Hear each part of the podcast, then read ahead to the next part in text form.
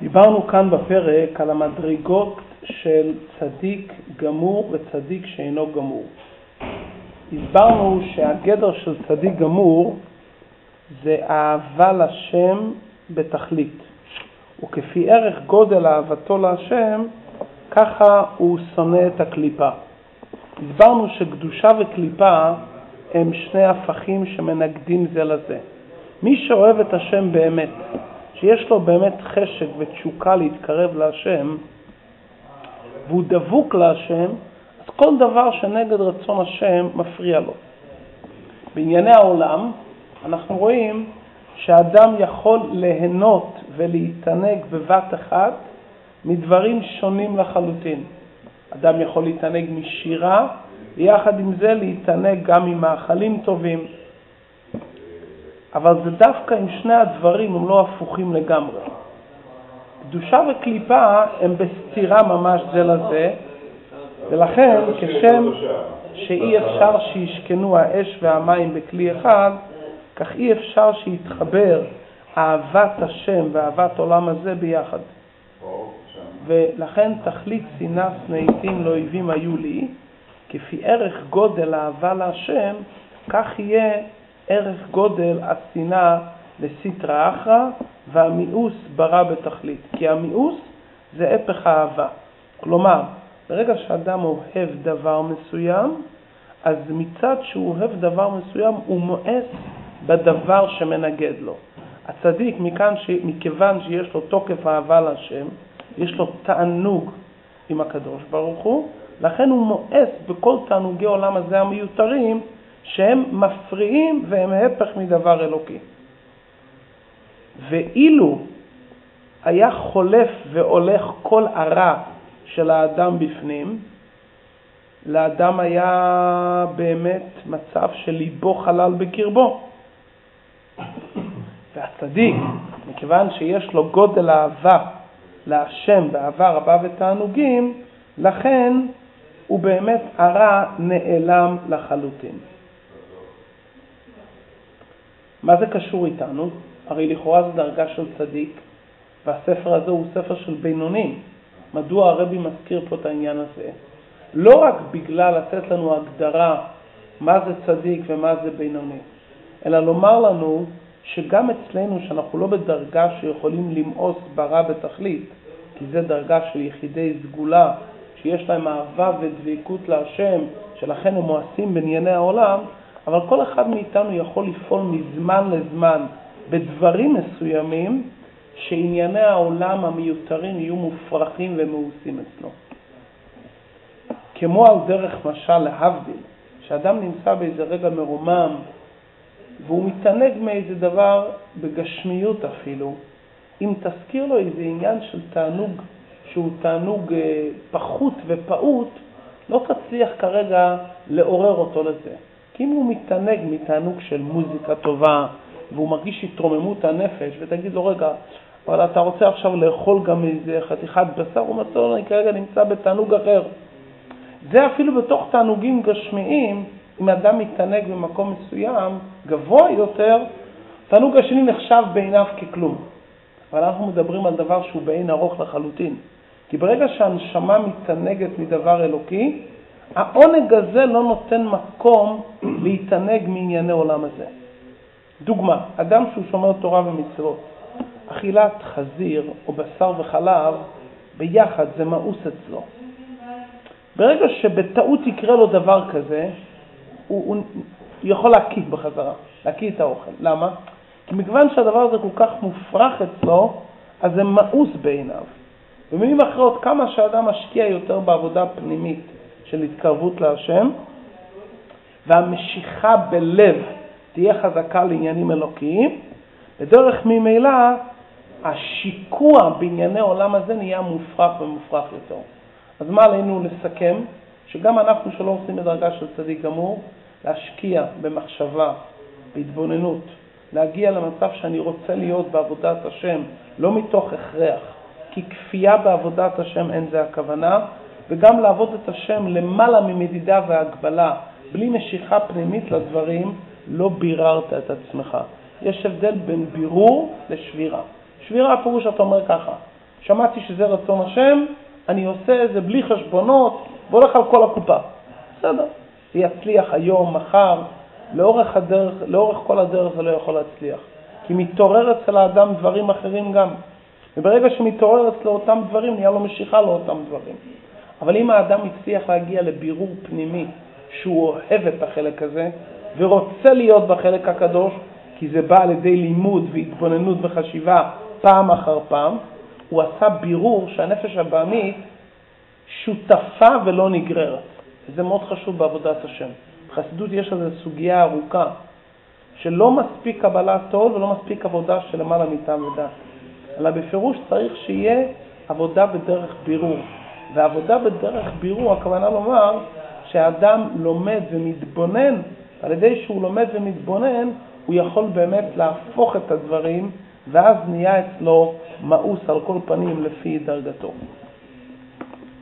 עד כאן דיברנו על הדרגה של צדיק גמור, עכשיו נראה צדיק שאינו גמור באמצע, באמצע עמוד ט"ו, שורה מתחלת, הפך אהבה. צדיק שאינו גמור הוא שאינו שונא הסטרא אחרא בתכלית השנאה, ולכן אינו מואס גם כן ברע בתכלית. ככל שאין השנאה והמיאוס בתכלית, על כורכך נשאר איזה שמץ אהבה ותענוג לשם, ולא הוסרו הבגדים הצועים לגמרי מכל וכל. מאחר שהצדיק שאינו גמור אינו מואס בתענוגי העולם בתכלית, אז זאת אומרת שבעצם לא נעקר אצלו לגמרי התאווה לענייני העולם הזה, ונשאר לו איזה שייכות לאהבה ותענוג לשם, שזה נקרא בלשון החסידות כוח המתהווה. הוא לא נופל בדברים רעים, אבל עדיין נשאר לו כוח המתהווה לאותם דברים. זה לא מופרך אצלו בתכלית.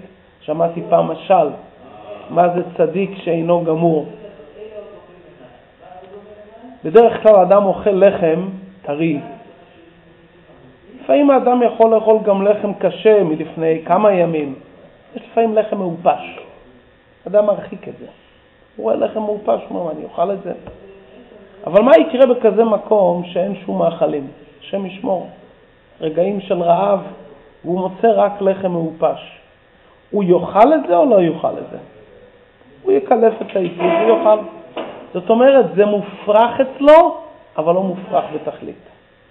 מאידך שהוא יהיה רעב, הוא לא ילך לאכול פסולת וצואה. זה הוא לא ילך לאכול.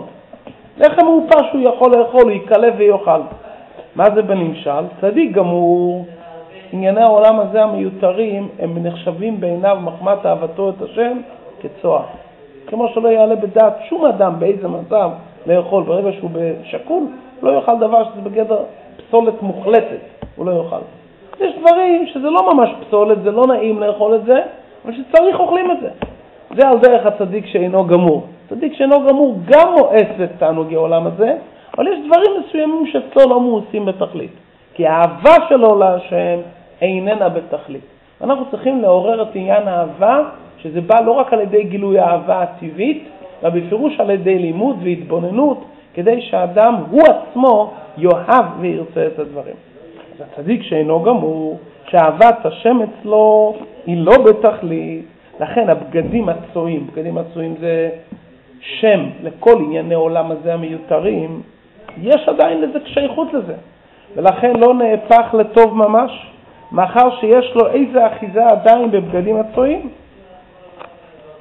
אלא שהוא בטל במיעוטו, הוא כלא חשיב, ולכן נקרא צדיק ורע כפוף, הוא בטל לו. אז הצדיק שאינו גמור לא מועץ ברע בתכלית, ולכן נשאר אצלו עדיין משהו, והרע כפוף לטוב, אבל עדיין זה לא מתהפך לגמרי לטוב. ועל כן גם אהבתו להשם אינה בתכלית. כי כבר למדנו לעיל שהשנאה לסטרי אחרא והמיאוס ברע הוא כפי ערך גודל האהבה להשם. ולכן נקרא צדיק שאינו גמור, מכיוון שהאהבה שלו לשם איננה בתכלית, לכן הוא נקרא צדיק שאינו גמור, שהאהבה שלו היא לא אהבה מושלמת. כלומר, הוא הסיר את הרע הגלוי, זה הוא הסיר, אתה לא תתפוס אותו בשום פנים ואופן בדבר מעשי נגד רצון השם, אבל עדיין יש איזו משיכה מסוימת והרע בטל במיעוטו.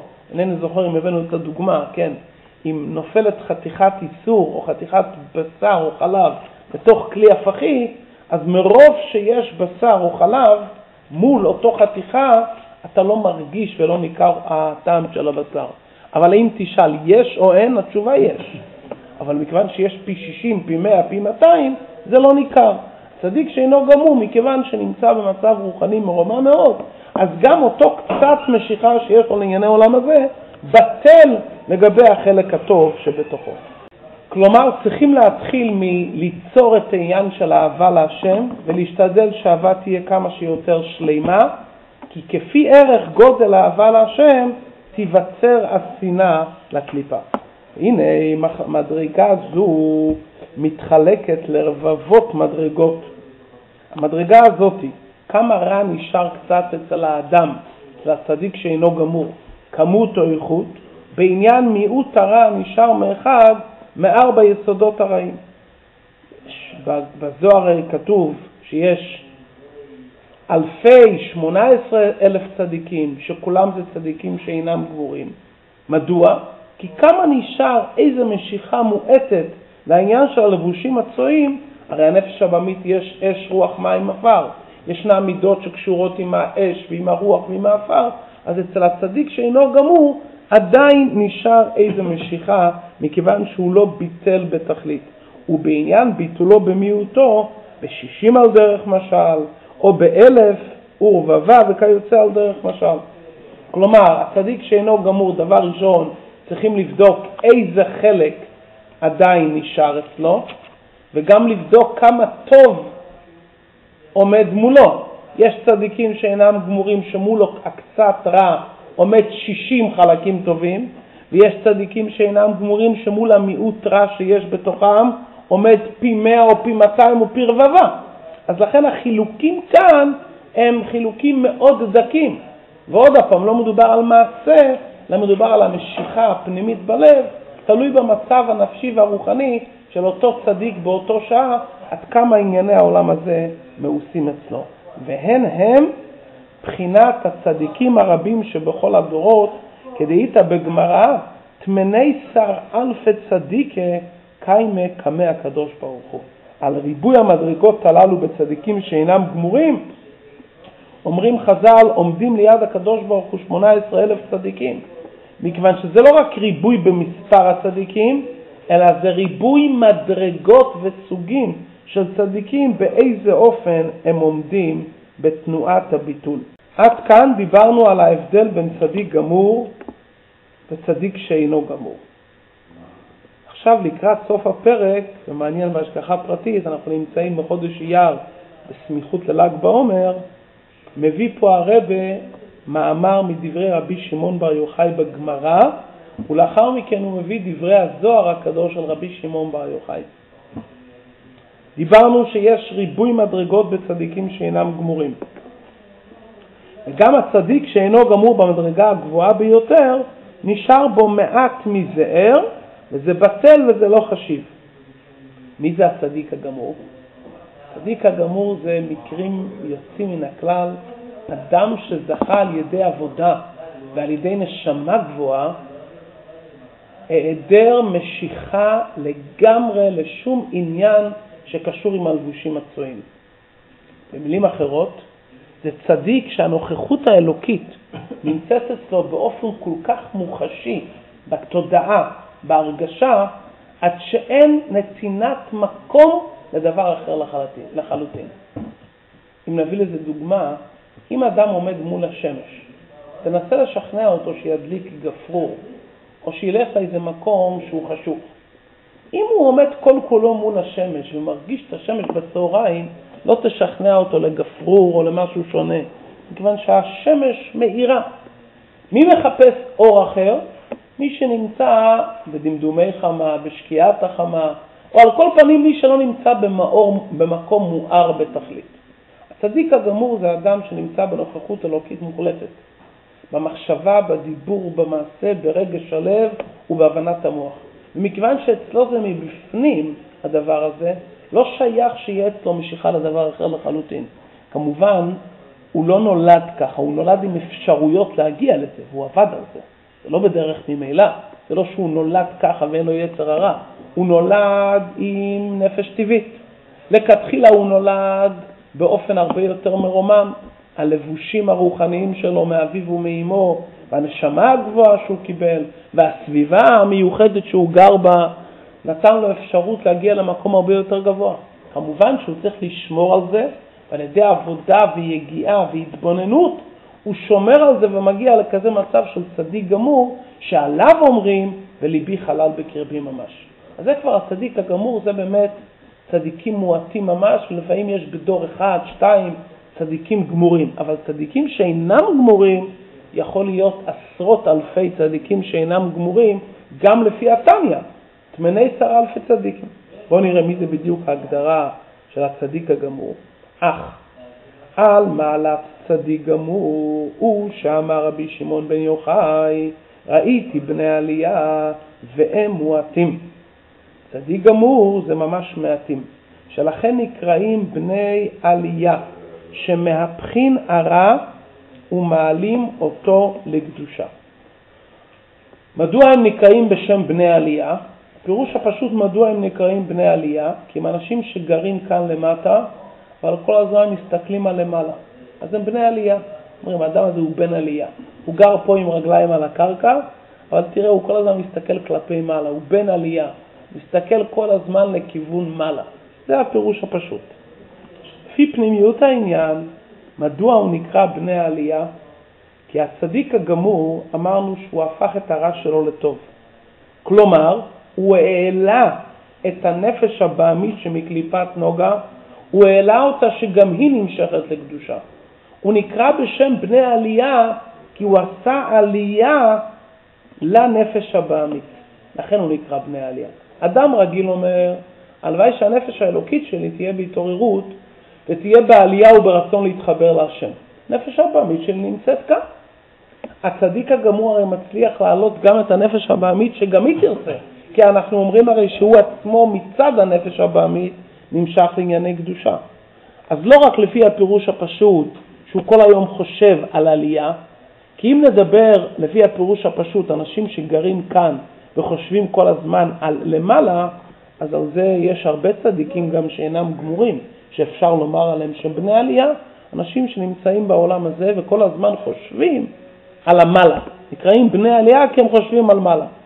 אבל לפי הפירוש הפנימי שבני עלייה שהם העלו את הנפש הבעמית בתכלית, זה באמת כבר ממש אנשים מועטים. כלומר, הנפש הבעמית שלי, הרי כל אחד מאיתנו יודע שהנפש הבעמית נמשכת לענייני העולם הזה. אז אלו באמת הם אנשים יחידי סגולה לחלוטין. כדאית בזוהר בהקדמה, כשרצה רבי חייא לעלות להיכל רבי שמעון בן יוחאי, שמע קלה נפיק ואמר, מן מנחון, דיחשוך מאפחן לנאורה, ותאמין מרירו למיתקה, עד לא יתו נחה.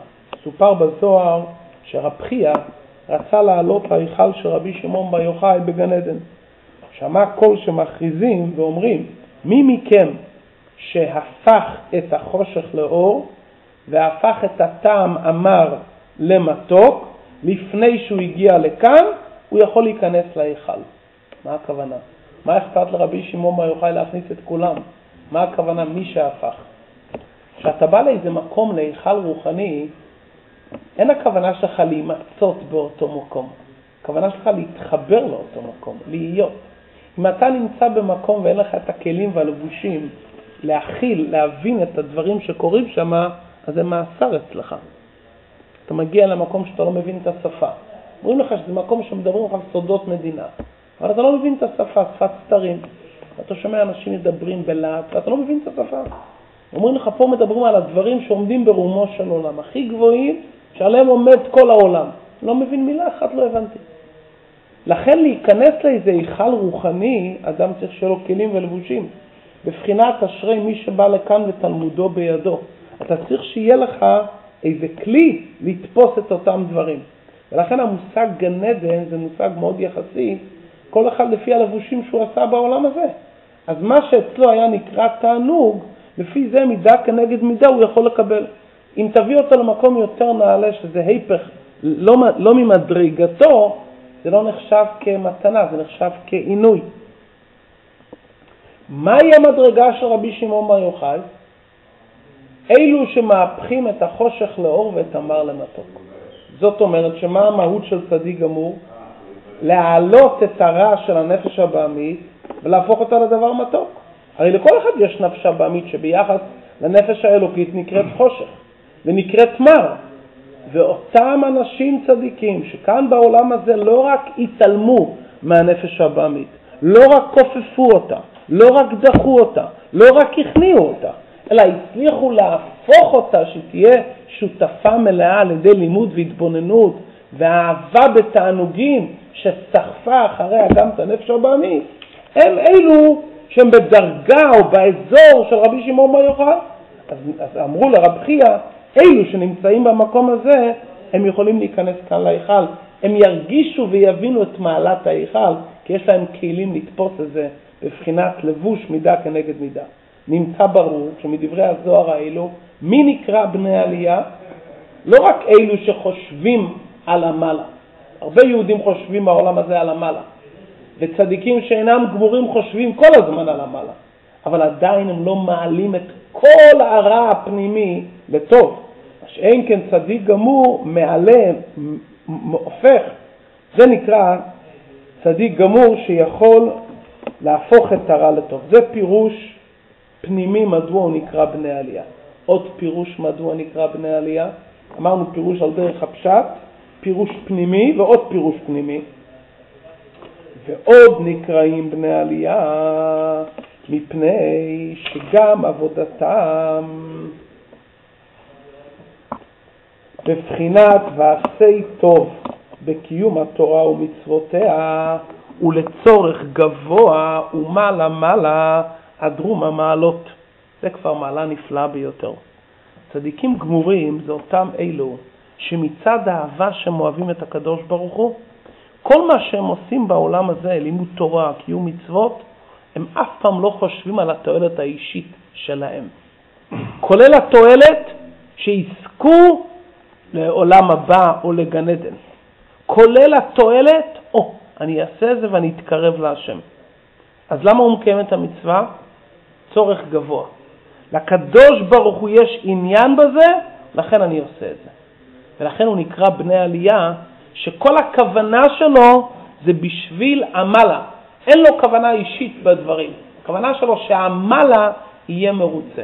עכשיו, כל אחד מאיתנו שמקיים מצווה אומר, או, oh, ברוך השם קירבתי, זכיתי להתקרב קצת להשם, אני מרגיש ברוך השם קצת הנאה, והנאה רוחנית טובה. ברוך השם התקרבתי, מותר שיהיה לאדם דבר כזה, ואפילו צריך. אבל הצדיק הגמור, לא זה מה שמטריד אותו. מטריד אותו דבר אחד, שהקדוש ברוך הוא יהיה מרוצה. זה הדבר היחיד. שיתמלא הכוונה של הקדוש ברוך הוא של דירה בתחתונים. אני אהיה מרוצה, אני אהיה קרוב, זה בכלל לא נושא. זה לא הנושא. שאני אהיה קרוב, שאני אהיה מרוצה, מרוצה מבחינה רוחנית, זה לא הכוונה של הצדיק הגמור. הצדיק הגמור יש לו נקודה אחת, מה למעלה רוצים ואיך למעלה יהיו מרוצים. על זה הוא חושב 24 שעות ביממה, ולכן הוא שם את עצמו על הצד לגמרי, ומוותר על הכל, העיקר שלמעלה יהיו מרוצים. זה כבר דרגה גבוהה מאוד. וזה באמת צדיק גמור, אדם שיכול להעיד על עצמו שכל מה שהוא עושה בעולם הזה, לא בשביל שיראו אותו, בוודאי שלא, זה חיצוניות ממש, לא בשביל שיהיה לו הרגשה רוחנית טובה, לא בשביל להידבק כביכול בהשם הוא בתור מישהו אישי, לדבק בהשם, מה לא טוב להידבק בהשם? אבל אם אתה מחפש להידבק בהשם, עדיין אתה אומר, אני רוצה להידבק בהשם. לא, אני רוצה שלא יהיה טוב. במשל שדיברנו מהנר והשמש, הנר רוצה להיות קרוב לשמש, או שהוא רוצה שהשמש תאיר במלוא עוצמתה. זהו. ולמה שהשמש תאיר במלוא עוצמתה? כי זה הרצון של השמש. זהו. אני בכלל לא חושב מה יהיה איתי. אני יותר קרוב, פחות קרוב, לא, זה, לא זה הנקודה. בוודאי שהוא מתקרב על ידי זה, אבל לא זה הכוונה, לא זה המניע הרוחני שלו. וזו דרגה גבוהה מאוד. תראו מה שאדמו"ר הזקן אומר פה, זה מילים שרק בחסידות יש כאלו מילים, כי באמת זה מילים גבוהות מאוד. ולא כדי לדופקה בו יתברך בלבד, לרבות צמאון נפשם הצמאה להשם, כמו שכתוב, הוי כל צמא לכו למים, כמו שנתבהר במקום אחר. הלוואי עלינו השלוש שורות האלו. שכל מה שנעשה, נגיד, מה שאני עושה, לדופקה בו יתברך. מה שאני עושה, אני כמו במדבר, אני צמא. בוא עכשיו, אני רוצה לרבות את נפשי הצמאה. הלוואי שנגיע לזה, שיהיה לנו צמאון, צמאון כזה שנגיד, תשמע, אני חייב לבוא לבית הכנסת, חייב לקיים אחר מצווה, חייב לעזור ליהודי.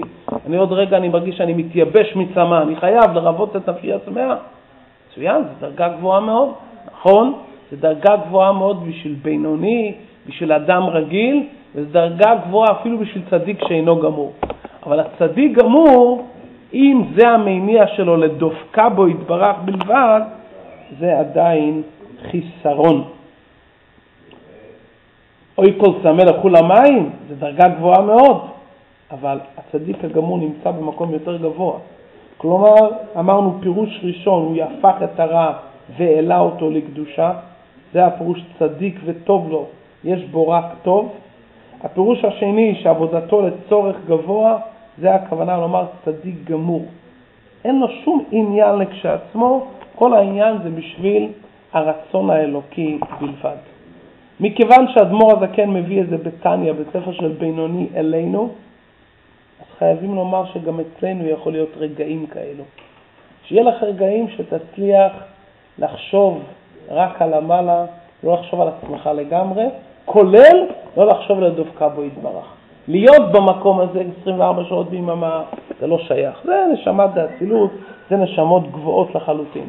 אבל הערה מזה, שמץ מזה, שתוכל לוותר על הכל, בלי שום חשבון מה יהיה איתך, אלא רק שיהיה בשבילו יתברך, שיהיה רגעים כאלו שתחשוב רק עליו יתברך, משהו מזה שייך גם לבינוני.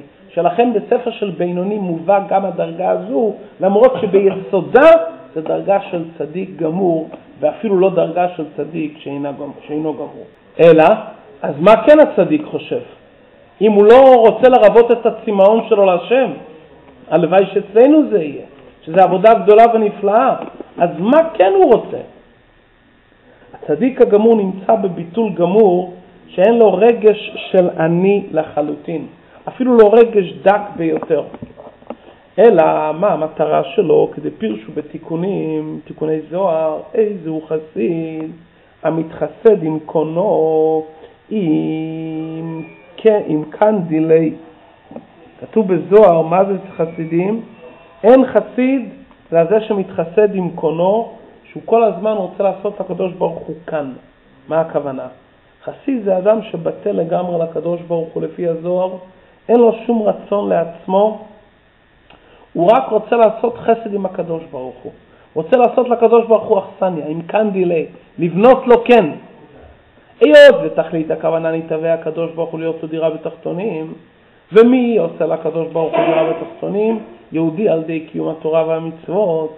מי שכל העבודה שלו זה רק בשביל לעשות את הכוונה הזו, אז הוא עושה חסד עם הקדוש ברוך הוא כביכול. זה חסיד. אנחנו רגילים חסיד, מי שעושה חסדים עם האחר. פה זה חסיד שעושה חסד עם הקדוש ברוך הוא. מה, הקדוש ברוך הוא צריך דירה בתחתונים, מי יכול לעשות לו את זה? מי שנמצא כאן בעולם הזה, אני אעשה את החסד הזה. ליחדה קודשא בריחו ושכינתה בתחתונים. לייחד את הקדוש ברוך הוא כאן בעולם, לעשות את הדירה כאן לעולם. צדיק גמור, זה כל הכוונה שלו לצורך גבוה, לא לצורך עצמו. בימות המשיח, כל מה הכוונה של יהודי בעבודת השם תהיה באמת למלות את הרצון הקדוש ברוך הוא, לייחד את השכינה כאן למטה, לייחד את הקדוש ברוך הוא כאן בעולם הזה. שבתוך העולם המוגבל יתגלה כאן אור אינסוף.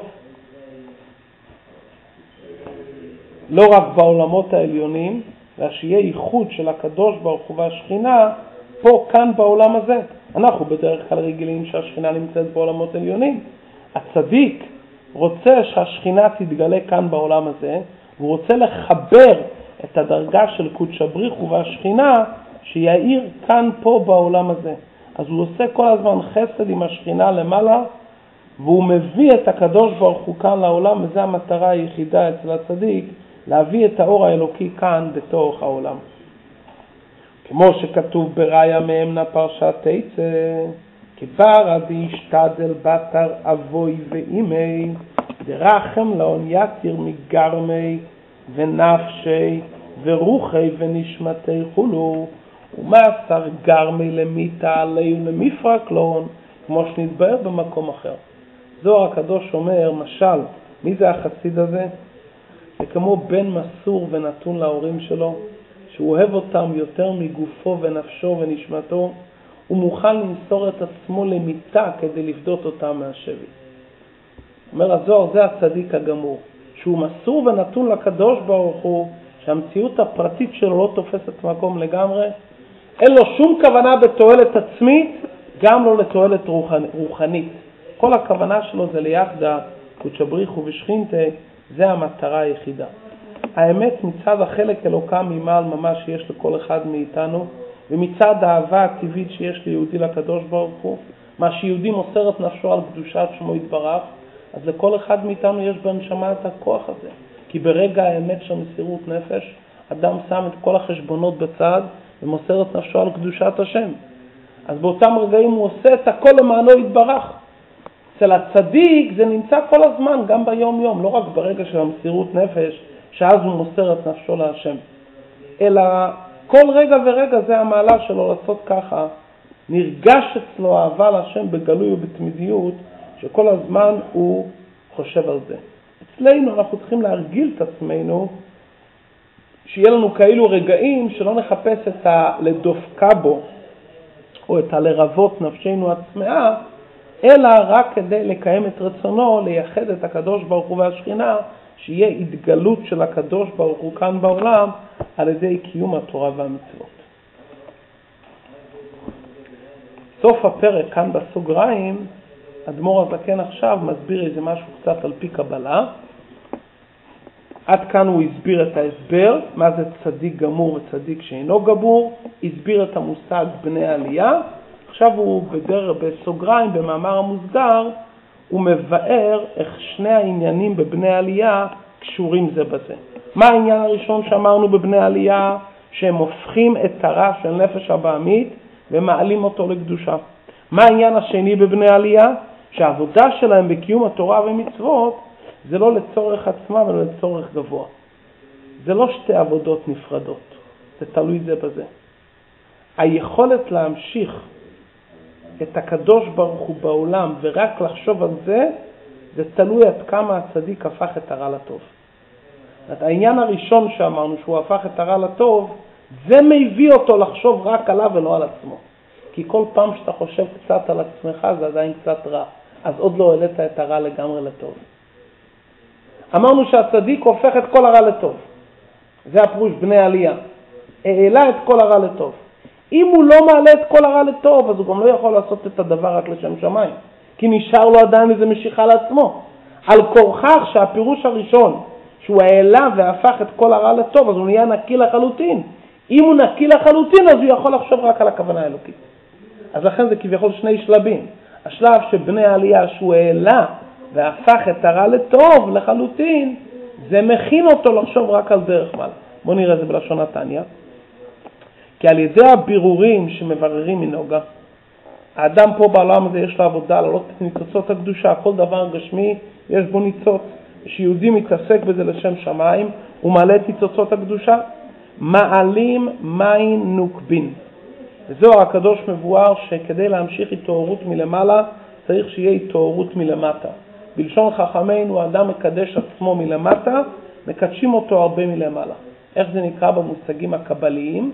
מים נוקבין, התעוררות של הנקבה, התעוררות מלמטה של כנסת ישראל הנקראת אישה, מים דוכרין, ההשפעה האלוקית מהקדוש ברוך הוא, שהוא נקרא זכר, חתן וכלה. מים נוקבין, התערותא דלתתא, מים דוכרין, התערותא דלילה. עם ישראל עושים את העבודה של העלאת ניצוצות הקדושה, עבודת הבירורים, הם גורמים נחת רוח למעלה. ואז נהיה השפעה מהקדוש ברוך הוא לעם ישראל.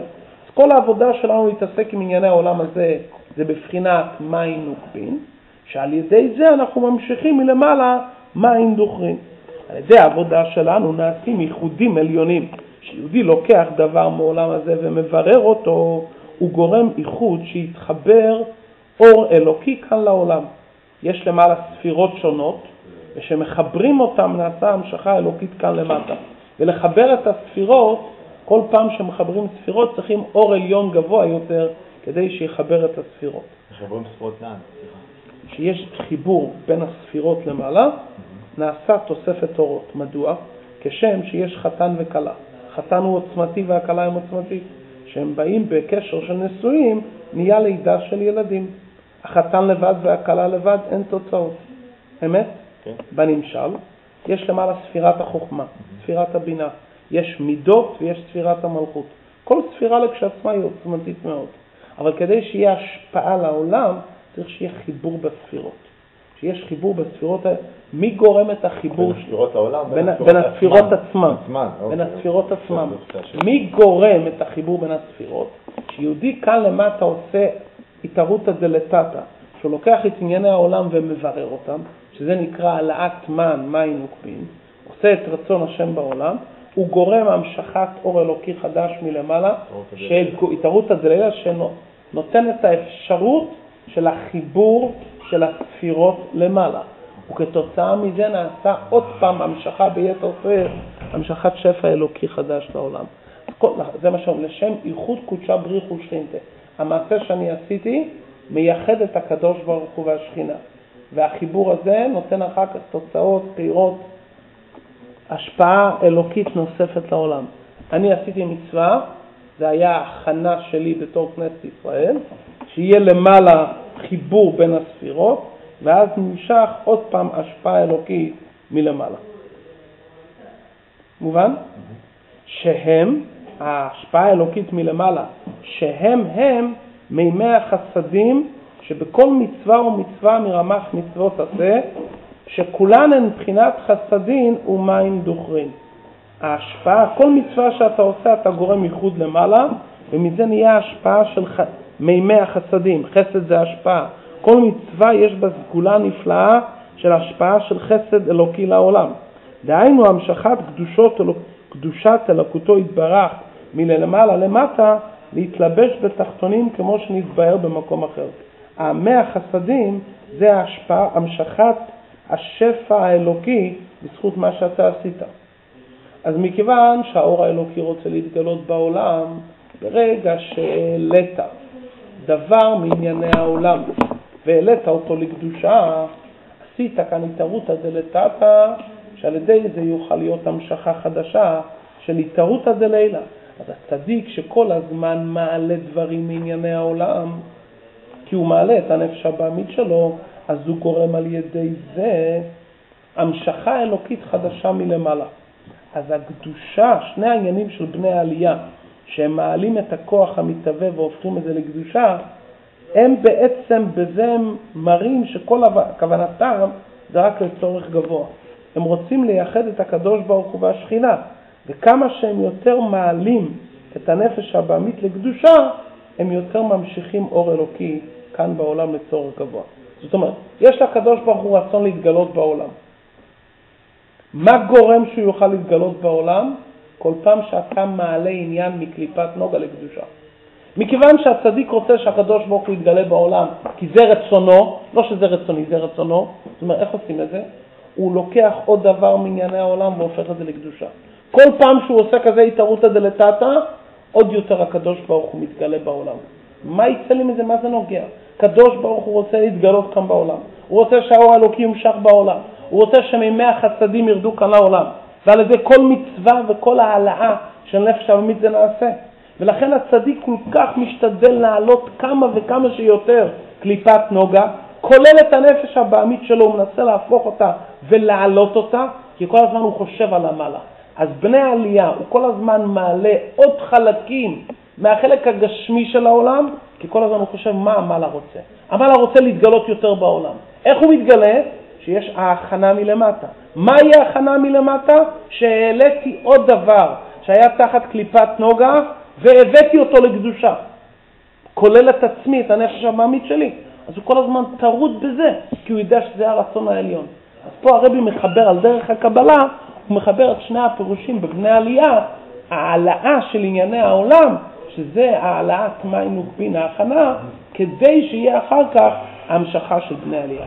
אז אם כן, לסיכום, שני הביאורים בבני עלייה קשורים זה בזה, כי העבודה של הצדיקים הגמורים זה להעלות את גופם ונפשם הטבעית לקדושה, וכל מה שהם עושים זה לצורך גבוה, ועל ידי זה הם גורמים את ההמשכה האלוקית כאן בעולם. אנחנו אנשים שרוצים להיות בינוניים, אז אנחנו יודעים שעל ידי כל מה שאנחנו עושים נעשה ייחוד עליון, ובאותם רגעים שאנחנו מצליחים לייחד את כל המחשבה רק בשביל הקדוש ברוך הוא, אז לפחות אנחנו מתקרבים משהו לדרגה של צדיק גמור. אבל כל אחד מאיתנו יודע, הוא אומר, תראה, המצווה עושה לי טוב, המצווה גם מכשירה אותי לגן עדן, במצווה יש עוד הרבה סגולות שהיא מזככת את האדם, היא מעדנת את האדם, כלומר יש לנו עוד הרבה חישובים. המצווה זה גם נעים, זה גם מסורתי, זה גם יפה, זה גם נחמד, זה גם טוב לחיות עם מצוות. יש לך הרבה הרבה שיקולים, שיקולים טובים, תשמור עליהם. השיקול לדבקה בו יתברך, השיקול לרבות נפשם הצמאה, שיקול חיובי ביותר, תשמור על זה. אבל באותם רגעים שתצליח לעשות משהו נקי, כי הוא צריך את זה, כי הוא רוצה את זה, הוא נתן לי את הזכות למלות את רצונו בתכלית. הוא רוצה להתגלות בעולם והוא אומר שזה מלא, אני עושה את זה בשבילו. באותו רגע יש בך איזו הערה מסוימת מנשמת צדיק גמור. אז אם כן, למדנו בפרק הזה את ההבדל בין צדיק גמור לצדיק שאינו גמור.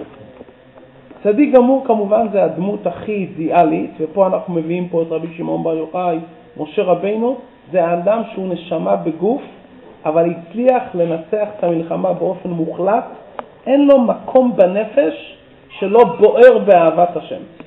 זה הצדיק המוחלט. אין לו מקום, אין, אין איזה פינה, אין מילימטר בזמן, בגוף, בנפש, כל כולו. האנשים, אנחנו מדברים היום על צדיקים ובינונים בלשון העולם, זה אלו שעובדים עם הכנסה והוצאה. יותר מצוות, פחות מצוות. זה אנשים שעובדים עם כמויות, יותר כמות, פחות, ומצוין, אבל זה המקום שאנחנו נמצאים. זאת אומרת, יותר מצוות אתה יותר צדיק, פחות מצוות אתה פחות צדיק. הצדיק הגמור זה מישהו שהוא מוחלט. כמובן זה האידיאלי וזה הרצוי, אבל לא זה מה שאפשרי בפועל לכל אחד מאיתנו. אנחנו יותר משתדלים, איך אומרים, לסלק. כמו שאדם מכניע בקרב, אבל האויב נשאר בנפש. נתת לו כאילו מכות, הוא, הוא לא יחזור להילחם, אבל נשאר שונא. הצדיק גרם לנפש הבעמית שלו להיות אוהבת את השם, ואוהבת את השם שהיא עצמה רוצה לעשות רק מה שהוא רוצה, ולא למלות את תאוות נפשו. כתוצאה מהאהבה להשם מוחלטת, השנאה שלו בתכלית. אנחנו צריכים לזכור שהניצחון המוחלט יהיה רק לעתיד לבוא. אנחנו יכולים לרסן, לאפק, להיות מאופקים בעוד דבר, בעוד דבר, הישגים זמניים. אתה לא יכול למוסס את ההתנגדות לגמרי, אתה לא יכול להעלים את החיכוך, כי אנחנו אנשים בגדר בינוניים, וחלק מהתאווה של הקדוש ברוך הוא זה החיכוך, החיכוך וההתגרות שיש בין הטוב לרע שבתוכנו. ולכן הצדיק שאינו גמור אפילו זה דרגה גבוהה מאוד. כל שכן הצדיק הגמור שאצלו המניע זה רק בשביל הקדוש ברוך הוא ולא בשביל עצמו. אצל הצדיק הגמור אפשר לומר, זה כמו שאדם יש לו אהבה לדבר מסוים שלא נותן לו מקום ואפשרות להסתכל על דבר אחר לחלוטין. ברגע שהאהבה היא לא מוחלטת, אתה יכול להסתכל גם על הצדדים. כשהצדיק הגמור האהבה היא מוחלטת, עד הסוף. אין, אין פינה והאהבה היא מוחלטת, לכן כל דבר זה לא שייך אצלו, לא שייך. והפוך, כל הדברים, הכל בשביל ליחדה לקודשא בריחו. כיוון שהקדוש ברוך הוא זה הכל, אז הוא כל עניינו להביא את כל ענייני העולם הזה לקדושה. אין אצלו שטח אפור, בינוני, כן, לא, קצת, הרבה. זה מוחלט אצלו בפנים. ומכיוון שזה מוחלט אצלו בפנים, הוא הולך עד הסוף. זאת אומרת, אין פה משהו ש... או כן או לא, זהו. ומכיוון שאין לו, וכל עלו מטרתו להגיע למצב של טוב, זה הצדיק המוחלט, ורגעים כאלו יש גם לכל אחד מאיתנו. יעזור השם שנזכה להיות קצת בינוניים, כפתגם הידוע הלוואי בינוני, ולהיות קשורים לצדיק, למצוא בתוכנו גם רגעים של צדיק, שבהם על ידי לימוד והתבוננות קצת הופכים את הנפש הבעמית שגם היא תתענג על השם, לא רק תלך אחרי השם, אלא תתענג על השם, שבעצם לימוד החסידות והתקשרות לצדיק נותן לאדם רגעי, רגעי קודש, שיכול להיות בבחינת קצת להתענג על השם, יש בו רגעים של צדיק גמור. עיקר ההתמודדות, כמו שנראה בפרק י"ב, זה לשמור על המחשבה, דיבור ומעשה, שזה המלחמה היומיומית לאנשים כערכנו.